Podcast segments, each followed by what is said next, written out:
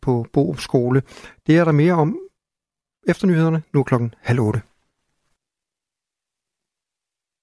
Nyheder på Radio 4.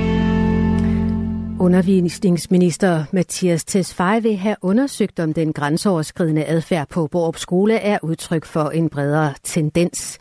Det regionale medie SNDK og TV2 har berettet om vold og i nogle tilfælde grove seksuelle krænkelser, der involverer 3-6 børn i alderen 6-9 år på Borup Skole i Køge Kommune. Tesfaye vil nu række ud til landets kommuner for at få flere fakta, siger han til TV2. Jeg er selvfølgelig ligesom alle andre berørt af de historier, der kommer fra Borup Skole og er først og fremmest optaget af, at familierne i Borup, ikke mindst børnene, øh, får hjælp til at komme igennem det her på en ordentlig måde, og at alle børn skal kunne møde trygge, når de starter i skole i Danmark. Mathias Tesfaye mener til en vis besindighed i forhold til sagen fra Borup Skole. Når lige røgen har lagt sig, så bliver der jo behov for at følge op på, også politisk, Øh, er det her en egentlig svale? Er det undtagelsen? Eller er der en tendens i den danske folkeskole, som vi politisk skal forholde os til? Men jeg vil gerne undgå at gå i politikerpanik øh, allerede døgnet efter at indføre nye regler til 1300 folkeskoler, fordi vi ser øh, nogle ret triste sager fra en enkelt skole. Ja, vi bliver ved det omkring de unge børn og unge, for intime billeder af vold og våben deles i flæng i en såkaldt Telegram-chatgruppe, hvor primært børn og unge optræder på billedmaterialet. Det skriver TV2 Fyn. Fyns politi har på deres Facebook-side delt en opfordring til, at forældre taler med børn og unge om, hvad man ser på, deler og er en del af. Børns Vilkår fortæller, at man fra andre billeddelingsmiljøer ved, at de personer, der deler indholdet, opnår en vis form for status.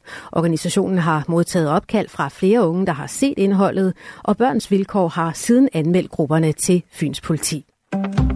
Et bredt flertal i Vordingborg Kommune har valgt at reducere antallet af folkevalgte fra 29 til 27. Det sker for at imødekomme de besparelser, som kommunen står overfor. Det skriver TV2 Øst. Kommunen fik sidste år udarbejdet et sparekatalog. Af det fremgik det, at kommunen kunne spare 110.000 kroner ved at fjerne en stol i kommunalbestyrelsen. Og nu har Vordingborg Kommune altså besluttet at fjerne to. Region Nordjylland går lidt den anden vej. De vil lukke skadestuen i Hobro og skadeklinikken i Farsø. Det fremgår af et spareforslag, regionen har sendt i høringsskriver TV2 Nord. Region Nordjylland vil også mindske bemandingen på Tisted sygehus. Tilsammen vil forslag, forslagene give en besparelse på op til 8 millioner kroner. Og i udlandet truer lederen af den libanesiske Hezbollah-bevægelse Hassan Nasrallah nu med at sende flere israelere på flugt fra deres hjem i det nordlige Israel ved grænsen til Libanon. Det fremgår af en tv-tale, Nasrallah holdt i dag.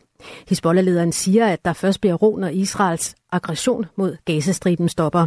I forvejen er 10.000 af indbyggere blevet evakueret fra deres hjem i det nordlige Israel. Det sker som følge af raketter og granater, som Hezbollah fyrer af fra det sydlige Libanon. Amerikanske Coca-Cola hævede sidste år sin omsætning med 6% til knap 46 milliarder dollar. Det svarer til knap 320 milliarder kroner. Det fremgår af årsregnskabet ifølge Ritzau. Fremgangen i Coca-Colas omsætning skyldes blandt andet, at selskabet har solgt flere plantebaserede drikke. Mere end 123 millioner amerikanske seere så med, da Kansas City Chiefs vandt Super Bowl. Dermed blev NFL-finalen mellem Kansas City Chiefs og San Francisco 49ers historiens mest sete tv-transmission i USA. Det beretter selskabet Paramount, der ejer tv-stationen CBS, hvor Super Bowl blev vist. Vi når lige at få vejret i aften og i nat. Først skyde med regn, temperatur mellem frysepunktet og 5 graders varme. Svag til jævn vind fra syd og sydvest. Det var nyhederne på Radio 4 med Angela Brink.